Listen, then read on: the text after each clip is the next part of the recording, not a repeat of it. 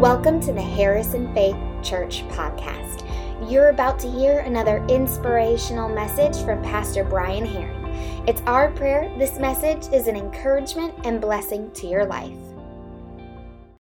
Amen. Well, we're glad you're here today, and I hope you're ready because we've got a lot to get through today. I know that just what you just heard is, dear God, He's going to preach an hour. That's not my plan. Uh, but we started a series last week uh, going through the book of Timothy, 1st and 2nd Timothy. And so the plan is to go through all summer long. And last week we talked on chapter 1 about being faithful and how God is a faithful God, but He wants us to be faithful. And we need to be faithful in how we respond to Him.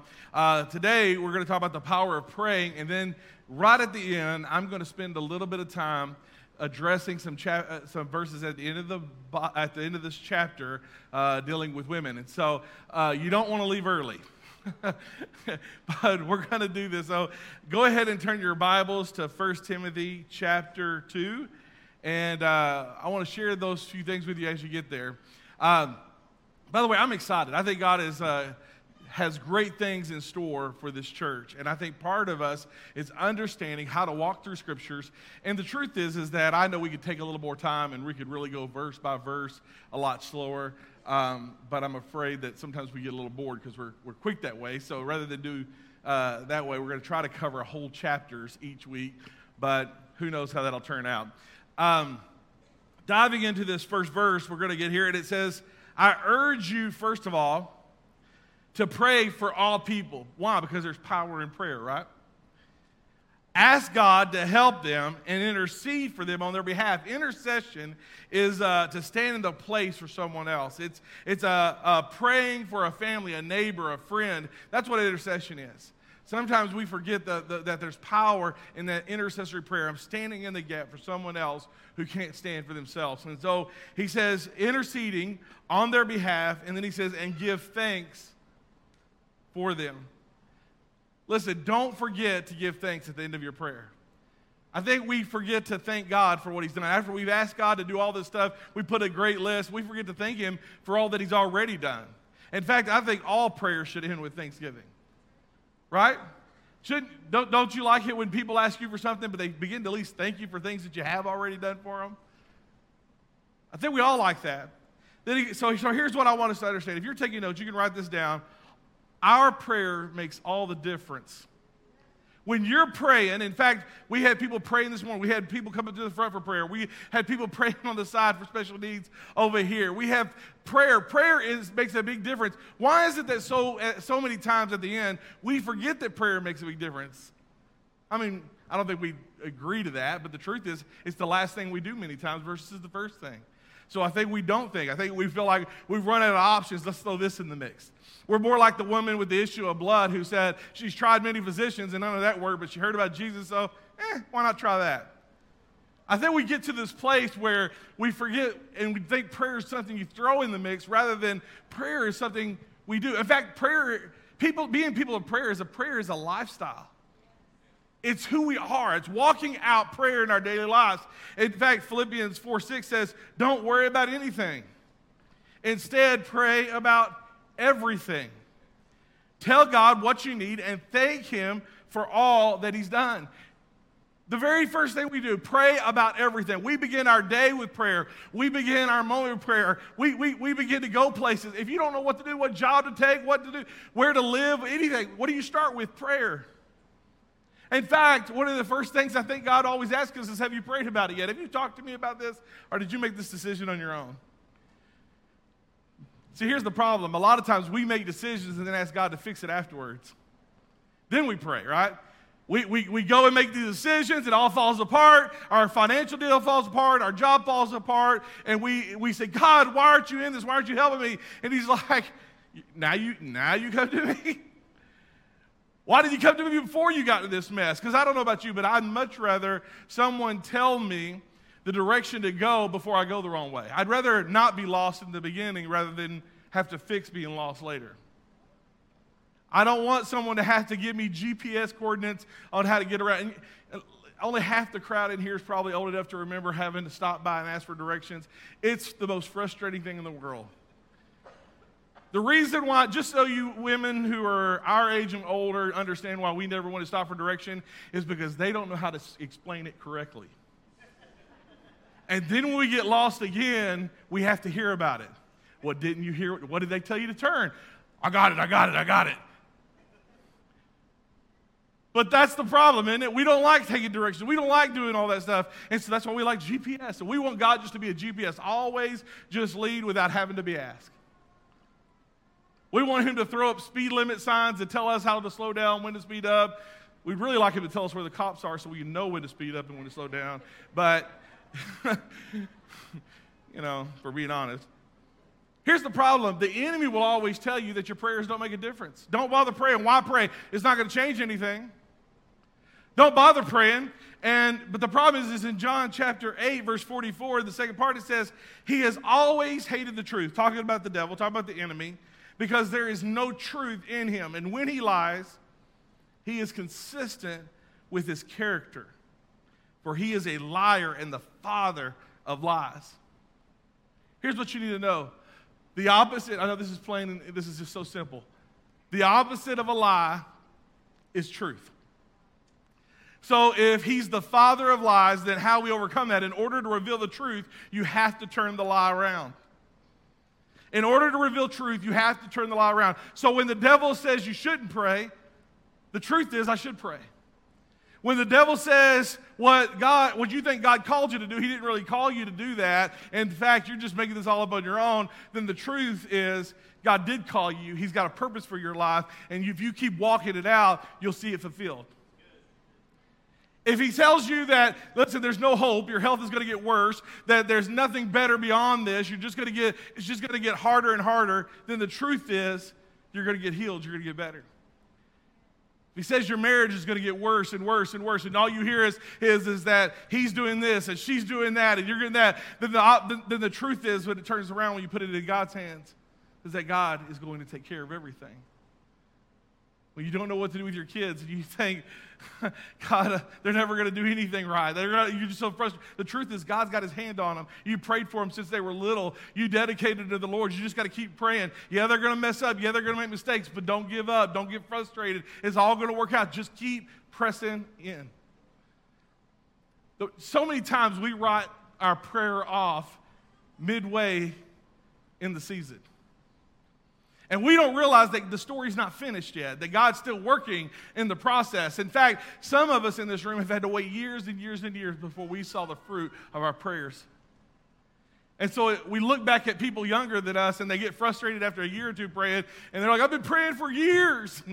And you're like, just hang in there. And they don't understand it. Why? Because they're so frustrated. Because they've been praying and praying and praying, but they don't realize you had to pray 15, 20 years before you saw a change and result. James 5:16 says, "Confess your sins to each other, pray for each other, so that you will be healed."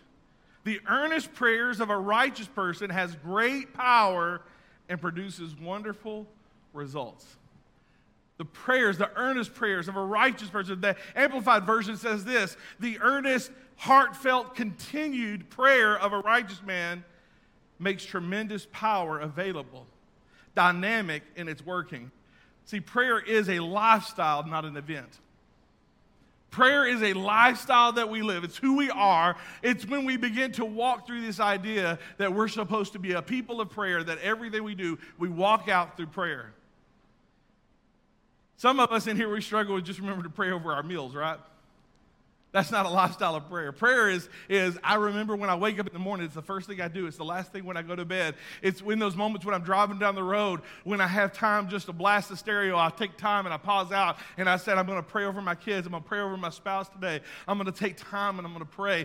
Being a people of prayers, before I walk into the meeting, I'm praying God for wisdom that He would direct my paths and what to do and what to make the right choices and, to, and how to do it. Praying over my family before they go off to college, before they go off to school. It's being a people people of prayer that no matter what we do, we put it in God's hands and we walk it out through prayer. That's what being a prayer lifestyle is. 1 Thessalonians 5:17 says, "Never stop praying. Pray without ceasing." Ephesians 5:18 says, "Pray in the Spirit at all times. On every occasion, stay alert. Be persistent in your prayers for all believers everywhere. There's a pastor by the name of Gerald Brooks, and he says, I never pray for t- longer than 10 minutes, but I never go longer than 10 minutes without praying.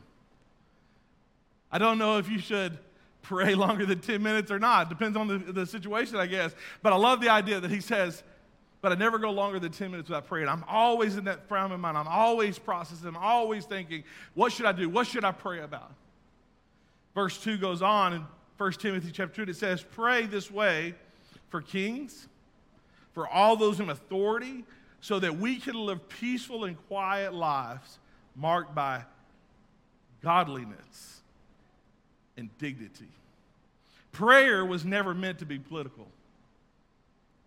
Did you know that God is neither Republican or Democrat, Green Party, Tea Party? He's not. He never has been. So, therefore, as people of God, we pray no matter who's in the, the, the highest office of the land. We pray for whoever is our governor. We pray for whoever is our mayor. We pray for them. And we want to because we want God to guide them and direct them. We want God to appeal their hearts. We forget so many times that if God can change Pharaoh's heart, who believed himself to be a God, what could God do in a nation like ours if we, as a people of prayer, prayed for those in authority over us?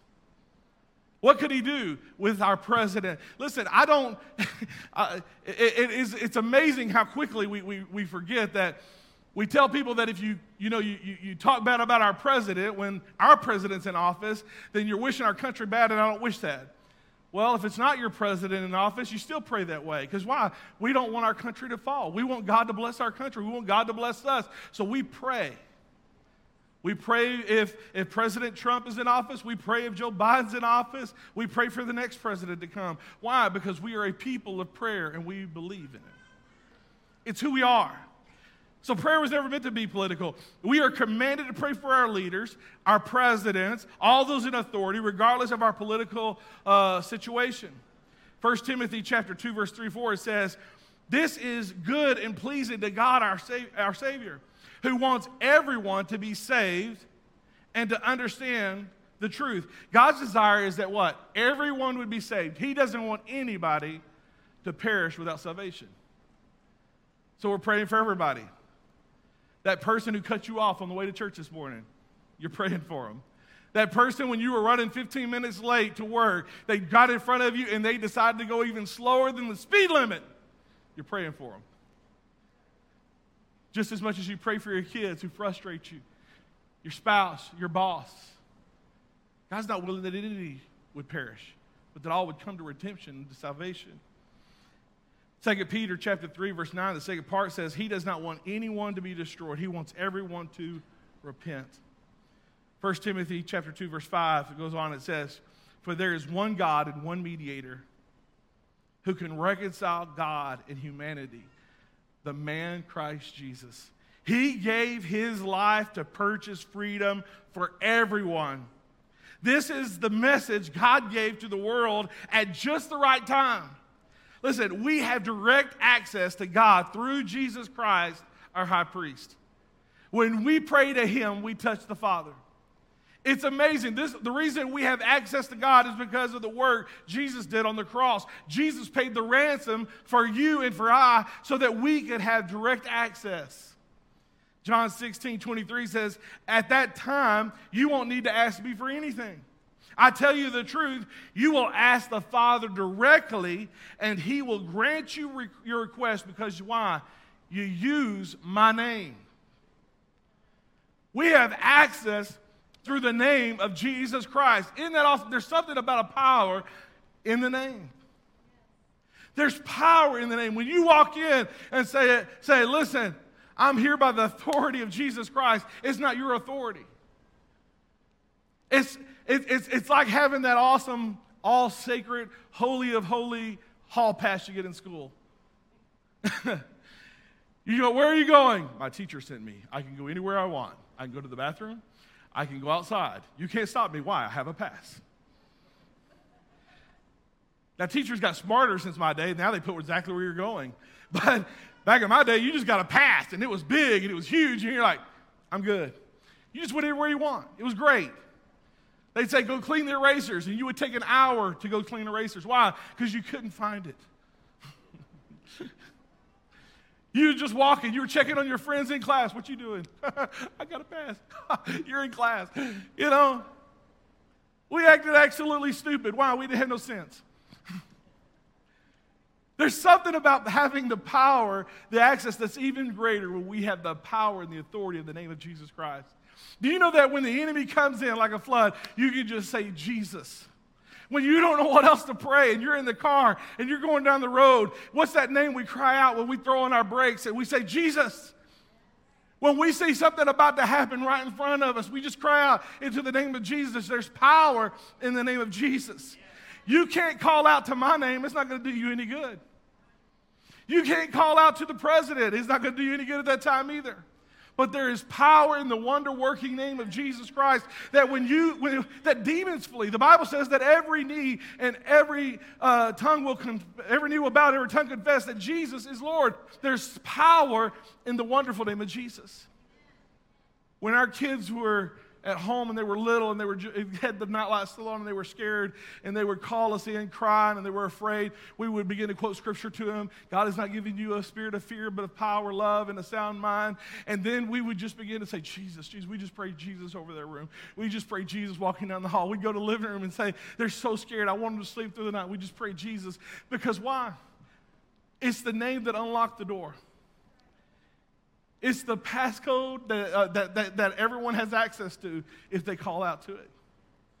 There's wonderful power in the name. When you pray, you pray to the Father in the name of Jesus. In the name of Jesus, we come boldly before that throne of grace. Verse 7 And I have been chosen as a preacher and an apostle, a teacher to the Gentiles. This message about faith and truth. I am not exaggerating, just telling the truth. In every place of worship, I want men to pray with holy hands lifted up to God, free from anger and controversy. Men, you are to be leaders in worship. Isn't it amazing? We want to be leaders everywhere else. Be leaders in worship. I don't know what it is about worship, the worship experience that causes women to come forth and men to pull back. But scripturally, men, you're to be leaders, be leading. Lead in worship. Lead your family. Let your kids say, I remember when my, my dad used to raise his hands in worship and used to cry out to the Lord. Let, let, let your spouse see you raise your hands and cry out in worship. Don't be afraid to worship. Be a leader. Show, show those young men in your family, show your sons that it's okay to cry out to God and that you don't have to be ashamed and it doesn't have to be awkward. I'm convinced that if we're going to see a powerful move of God again in our church, in our community, men are going to have to shake off that awkwardness, shake out of their shells, and begin to worship God and cry out aloud and say, God, you are God. And I don't care who sees me. In fact, I'm not ashamed of this gospel. I'm not ashamed to lift up holy hands and cry out, God, you are God. You're holy. You're worthy to be praised. I'm not afraid to lift my hands. It's amazing. We will do stupid stuff, man. And watch stupid things and invite our friends over to watch us, to, to watch with us. But when it comes to worship, we withdraw. I want us to be leaders, not just in the sanctuary, but in our homes. I don't want us to pass off the responsibility of prayer, but I want us to say, bow your head and let's pray and let me lead you. Let's go to bed and let's don't just send moms into the rooms. Let's, let's go and spend some time and say, Can I let me pray with you before you go to bed? Let's spend some time before the first day. We had a tradition that no matter what, we would pray with our kids when we dropped them off or before we let them for school, most of their, their life till they started driving and leaving just out of the house of their own. But every year, even when they were seniors, on the first day of school, we'd gather together and we all prayed together we let it. It was something about setting an example and setting a priority and setting a, a, a direction that we need to lead our families in. We're to lift our hands to God. Uh, you're to lift up your hands. Be holy, holy hands. You are the temple of the Holy Spirit, and you are to honor God with your bodies. That's what you are. As we talk about prayer, There is nothing more powerful than when a man stands up and wholeheartedly prays with everything within him. But there's also nothing more awkward for a man to break the stigma of himself in his mind to be able to do it. It's powerful because of the war, I think, that goes on in our mind when we do so. Because not everybody has that free spirit that says, I'm here. Most of us say, I'm here. Present. Not everybody has to worship the same. I'm not even saying that. I remember the very first time I was a youth pastor in, in Dallas, and I went to my very first Promise Keepers meeting, and I didn't know what to expect. Most of you didn't know either if you went to one. But I remember sitting there as a thousand plus men sang out in worship and cry out, and I looked around, and even growing up in a Pentecostal church, I thought, I am not used to this because I never saw that many men worshiping it with all they have, with wholeheartedly, of all denominations, praising God the way they did in that meeting. It was powerful. But as all things and all times, things change and things move on. And then we get frustrated uh, and we, we gripe that, that, that men need to lead more, but we don't want to take the responsibility. I, I think the problem is, just like a lot of people, we like the privilege, privilege of leading, but not the responsibility of leading. If we want to be leaders in the church, we lead in all aspects. I'm going to spend some time, and I'm going to slow down now on purpose. I left some time at the end, and I want to cover the next few verses that deal with women's role in the church. Now, I'm pausing in the middle of my message for a reason because I don't usually stop and teach like this. I just feel like it's necessary. Um, and I want you to know a few things. Number one, I want you to give me an open heart today because many of you, in fact, over half of you, come from different denominations. Um, you weren't always raised as the Assembly of God. You came here because a friend invited you and so on. So a lot of you were taught differently and taught different things. So I wanted, uh, uh, I can feel it. Everybody's getting nervous. What is he about to say? But I want to share with you about what I believe the scriptures say through study and what the assemblies of God believe about women serving in, in, in ministry. And in, in doing so, I want you to have that open heart, but I also want you to take good notes. And I want you to study that yourself. I don't want you to take it just because I said it. In fact, there's nothing that I say from up here that you should just receive and accept it on your own. You should go study. You, sh- you should study it out. You should say, say yeah, he's right on point, or uh, Pastor, um, you might want to go restudy that text, but that's okay. But I want to take a little time because more people have used the next few verses to discredit women serving in ministry than what the purpose of the scripture really was for. So we're going to talk about that. If you have questions afterwards, I'll be happy to answer. And just want you to also know this after service, the Assemblies God put out a positional paper in Women in Ministry, and we put it on our information table. It'll be in the back when you leave. Feel free to grab one or ask for one. We'll be happy to give it to you. So, 1 Timothy chapter 2, beginning in verse 9, it says, And I want all, or I want women to be modest in their appearance and they should wear decent and appropriate clothing, not to draw attention to themselves by the way they fix their hair or wearing gold or pure uh, pearls or, or expensive clothes. For women who claim to be devoted to God should make themselves attractive by the good things they do. Here's the first thing a woman's true beauty is inward, not outward. This is not so controversial, though, right here, this part.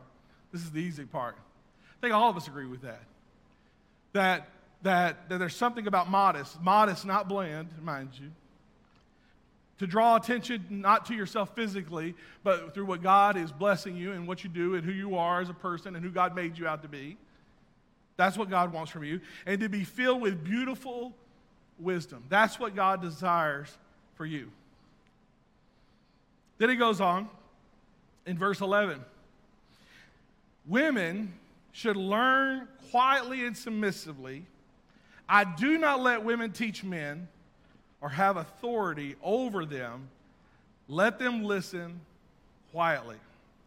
So, first, let me read the, the Passion Translation, which is not a word for word, but it does have the purpose of the Passion Translation is to really pull and get the heart of what the Greek was to say, and then I'll tell you what the study it says. Beginning of verse 9 again through the Passion Translation. And that women would also pray with clean hearts, dressed appropriately, and adorn themselves, or adorn modestly and sensibly, not flaunting their wealth, but they should be recognized instead of by their beautiful, instead by their beautiful deeds of kindness, suitable as one who worships God. Let women who are new converts be willing to learn with all submission to their leaders and not speak out of turn. I don't advocate that a newly converted woman be the teacher in the church, assuming the authority over the men, but to live in peace. Another scripture that kind of goes along with 1 Timothy is in 1 Corinthians chapter 14, verse 34 and 35. It says this Women should be silent during the church meetings.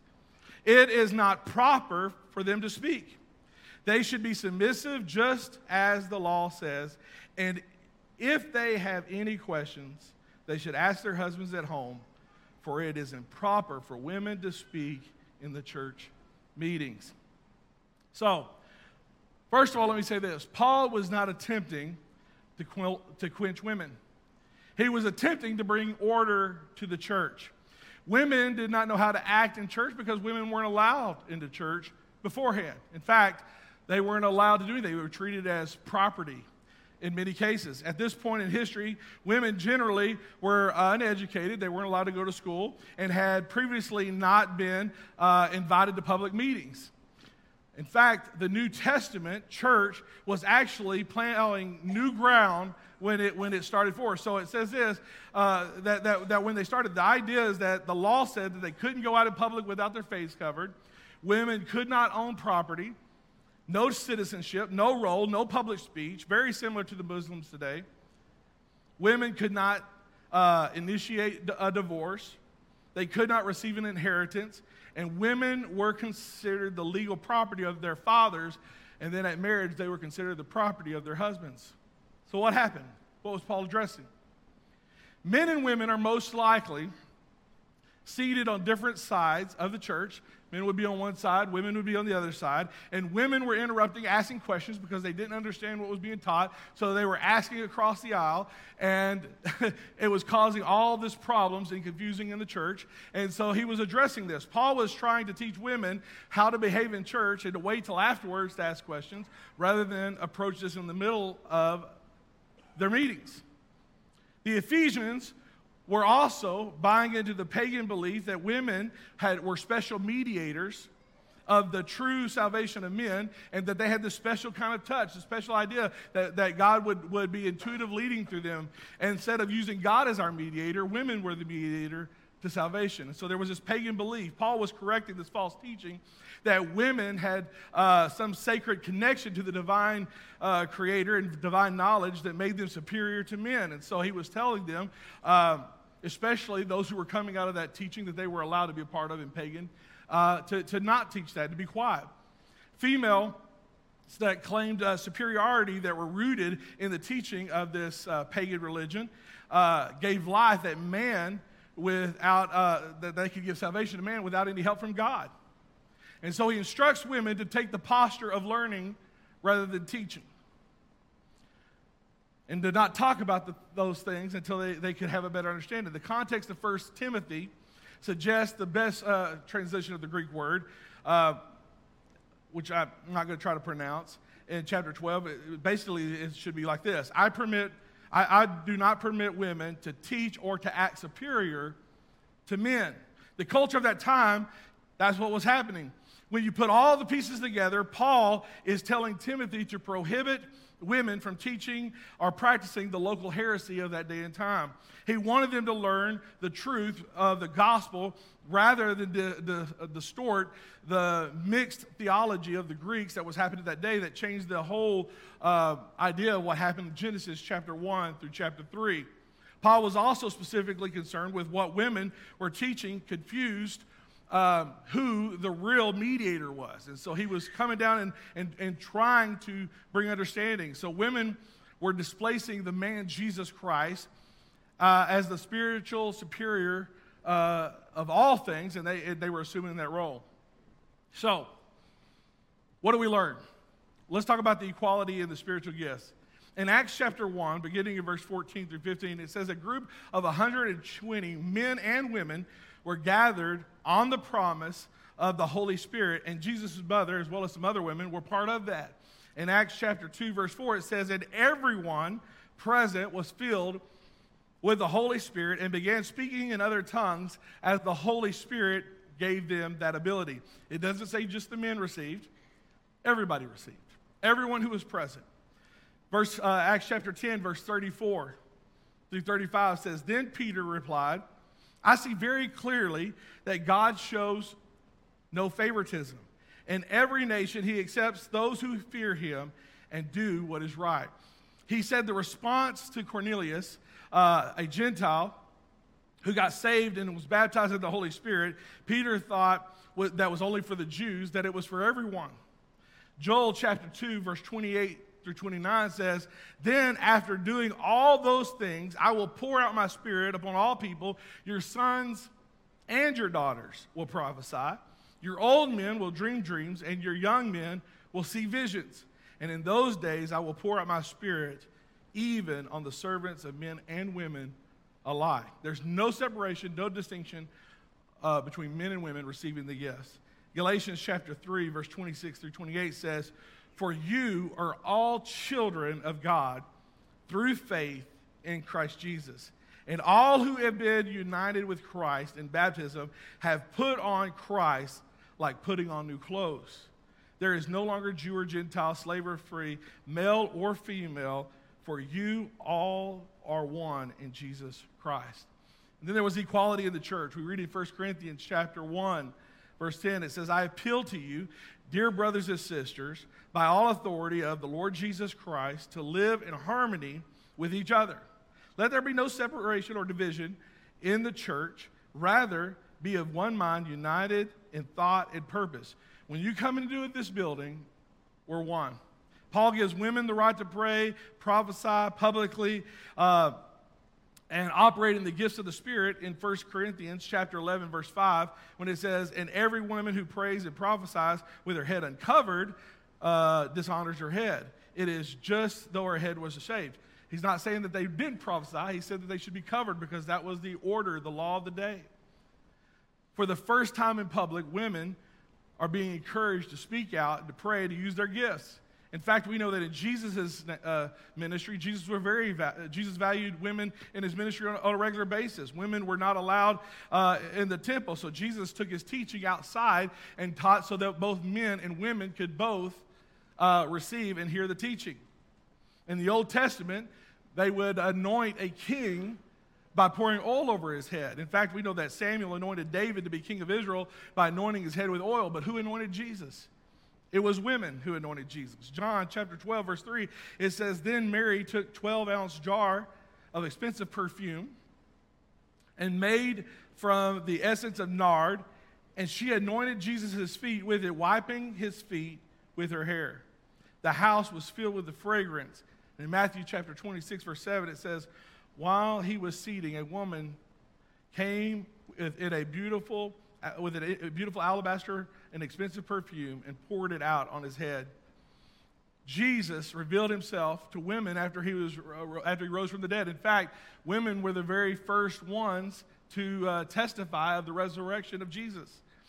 Women had a function in leader. We look through Scripture. We got to look through all Scripture to see this.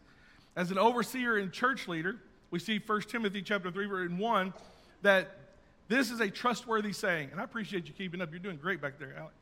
Uh, if someone aspires to be a church leader, he desires an honorable position. The Greek word actually never used man, it used anyone.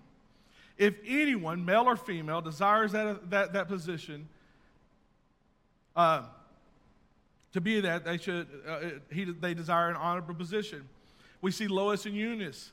Paul's words t- to Timothy in 2 Timothy chapter 1, verse 5, when he says, I have been reminded of your faith, which first lived in your grandmother Lois and in your mother Eunice, and I am persuaded now lives in you. So, how did Timothy get that same thing? Because he was taught by his grandmother and his mother. Priscilla was a, Priscilla was a pastor in Acts chapter 18, verse 24 through 26. It says, Meanwhile, a Jew named Apollos, an eloquent speaker who knew the scriptures well, had arrived in Ephesus from Alexandria in Egypt. And he had been taught the way of the Lord, and he taught others about Jesus with enthusiastic spirit and with accuracy. However, he knew only about John's baptism. When Priscilla and Aquila heard him preaching boldly in the synagogues, they took him aside and explained what God, uh, the way of God, even more accurately. In Romans chapter 16, verse 3 through 5, it says, Give greetings to Priscilla and Aquila, my co workers in the ministry of Christ Jesus. In fact, they once uh, risked their lives for me, and I am thankful to them, and so are the Gentiles uh, churches. Also, give greetings to the church that meets in our home. We also know Phoebe was a, a deacon. In Romans chapter 16, verse 1, it says, I command you, our sister Phoebe, who is a deacon in the church uh, many translations actually uh, put the word servant, but when you look at the Greek, it says minister slash or, or deacon rather. Um, and then Paul's personal testimony in Romans chapter 16 talks more about this. His, tem- his testimony and experience in the life of the ministry is filled with women all through his life. Um, I could talk about Judah in Romans chapter 16, verse 7, or the twin sisters. Uh, and, uh, that worked in Romans chapter 16, verse 12. So, what does all this mean? What does all this mean to Harrison Faith Church? At Harrison Faith Church, we believe that women are highly valued and a gifted part of the body of Christ. We believe that women uh, will serve in the pastoral leadership as Pastor Taylor has, and as Pastor uh, Nicole has, and as Pastor Joan Mobley has. Um, and in leadership positions. At Harrison Faith Church, women are given a voice to preach, teach, and proclaim the good news both to men and to women. And at Harrison Faith Church, women are encouraged to function in the fivefold ministry of the office of apostles, prophets, pastors, teachers, and evangelists. And so here at Harrison Faith Church, we release women into ministry. So, that's a lot. That's a lot to process. That's a lot of information. And uh, here's what I want you to do I want you to spend some time this week studying for yourself. In fact, like I said, we have the positional papers with scriptures out in the foyer. You can pick it up. You can also get it on the website of the Assemblies of God National Office. But I want you to kind of figure out for yourself and understand what does God say about women serving in ministry. Some of my close friends in other denominations have, have preached the opposite, and I understand that, and I realize that. I believe there's a lot of foundation truth. I think in order for you to say one thing's not true, you'd really have to discount a lot of other places where women served in great leadership roles throughout the New Testament um, to find that true. Um, but the best thing I can tell you is to study for yourself. I think it's important. Why would I take a whole point out of service just to do this? I'll tell you, first of all, I didn't do it because of a, of a Me Too movement. I didn't do it because it's the popular thing of the day. In fact, the Assemblies of God have had this belief way before there was any of those things. Women have served in the role of pastor and as minister and in, in some great offices uh, in the Assemblies of God for years. It has been well known that it's one of the teachings that we just believe in. And so it's not something that just came out today, but as we were addressing it, I, I actually was talking to my wife. I said, I don't want to just make people mad for no reason. Hopefully, it doesn't. It's, it's the Word of God uh, although the Word of God does make people mad quite often. Uh, but I didn't want to skip over it, too. I didn't want to just do a bump in the road and say, well, that was good. Moving on, we're going to go to the next one. I wanted to take time. But what I really want you to put, pull out of today's message is more than any of that, is that we should bathe everything we do in prayer. If I was to turn it back around, I would say, yes, we need to understand the, the role of women in ministry and the role that God has for them. But more than that, I want you to concentrate on the on prayer. I believe God wants us to be a people of prayer. He wants to be a, just like last week, He wants us to be a faithful people, but He wants us to be a people who pray, who seek His face, and are looking uh, for God to move in their families' lives in their work life, and in their church. I believe that. So, very simple. I know it's not the greatest altar call moment of the world, but let me pray over you guys. I'll turn it over to the worship team and they'll dismiss you. But I believe that God is moving. But even more than that, I believe He's calling some people. Next week, when we just addressed chapter 3, we're going to talk about the gold standard of leadership. The gold standard of leadership really is in the scripture. He, he spells out verse by verse if you're going to be in, in, in, leadership, what you should do and the character that you should have. So we're going to address that next week. You don't want to miss out. And then we got Father's Day, and I'm telling you, God is going to be doing something, but let God touch your heart. Father, thank you for today. Lord, I know that this is a different message. It's more of a teaching, and, and Lord, uh, but Lord, I don't think it's without uh, purpose. In fact, I think there's a great purpose behind it. I think that we begin to understand and formulate what you are calling, what you're calling us, especially during these days and this hour, to step up and do the ministry you've called us to do. Lord, I'm believing that as we move forward as a church, God, Lord, great things are going to happen, and many men and women are going to step up and answer the call that you have on their life. I believe it. God, Lord, things are changing, and Lord, now more than ever, we need to function in the fivefold ministry of the church. Lord, I ask you, I turn it over to you, Lord. As we close out in this worship song, Lord, I just pray that you would challenge our hearts and help us to come back. In Jesus' name, amen.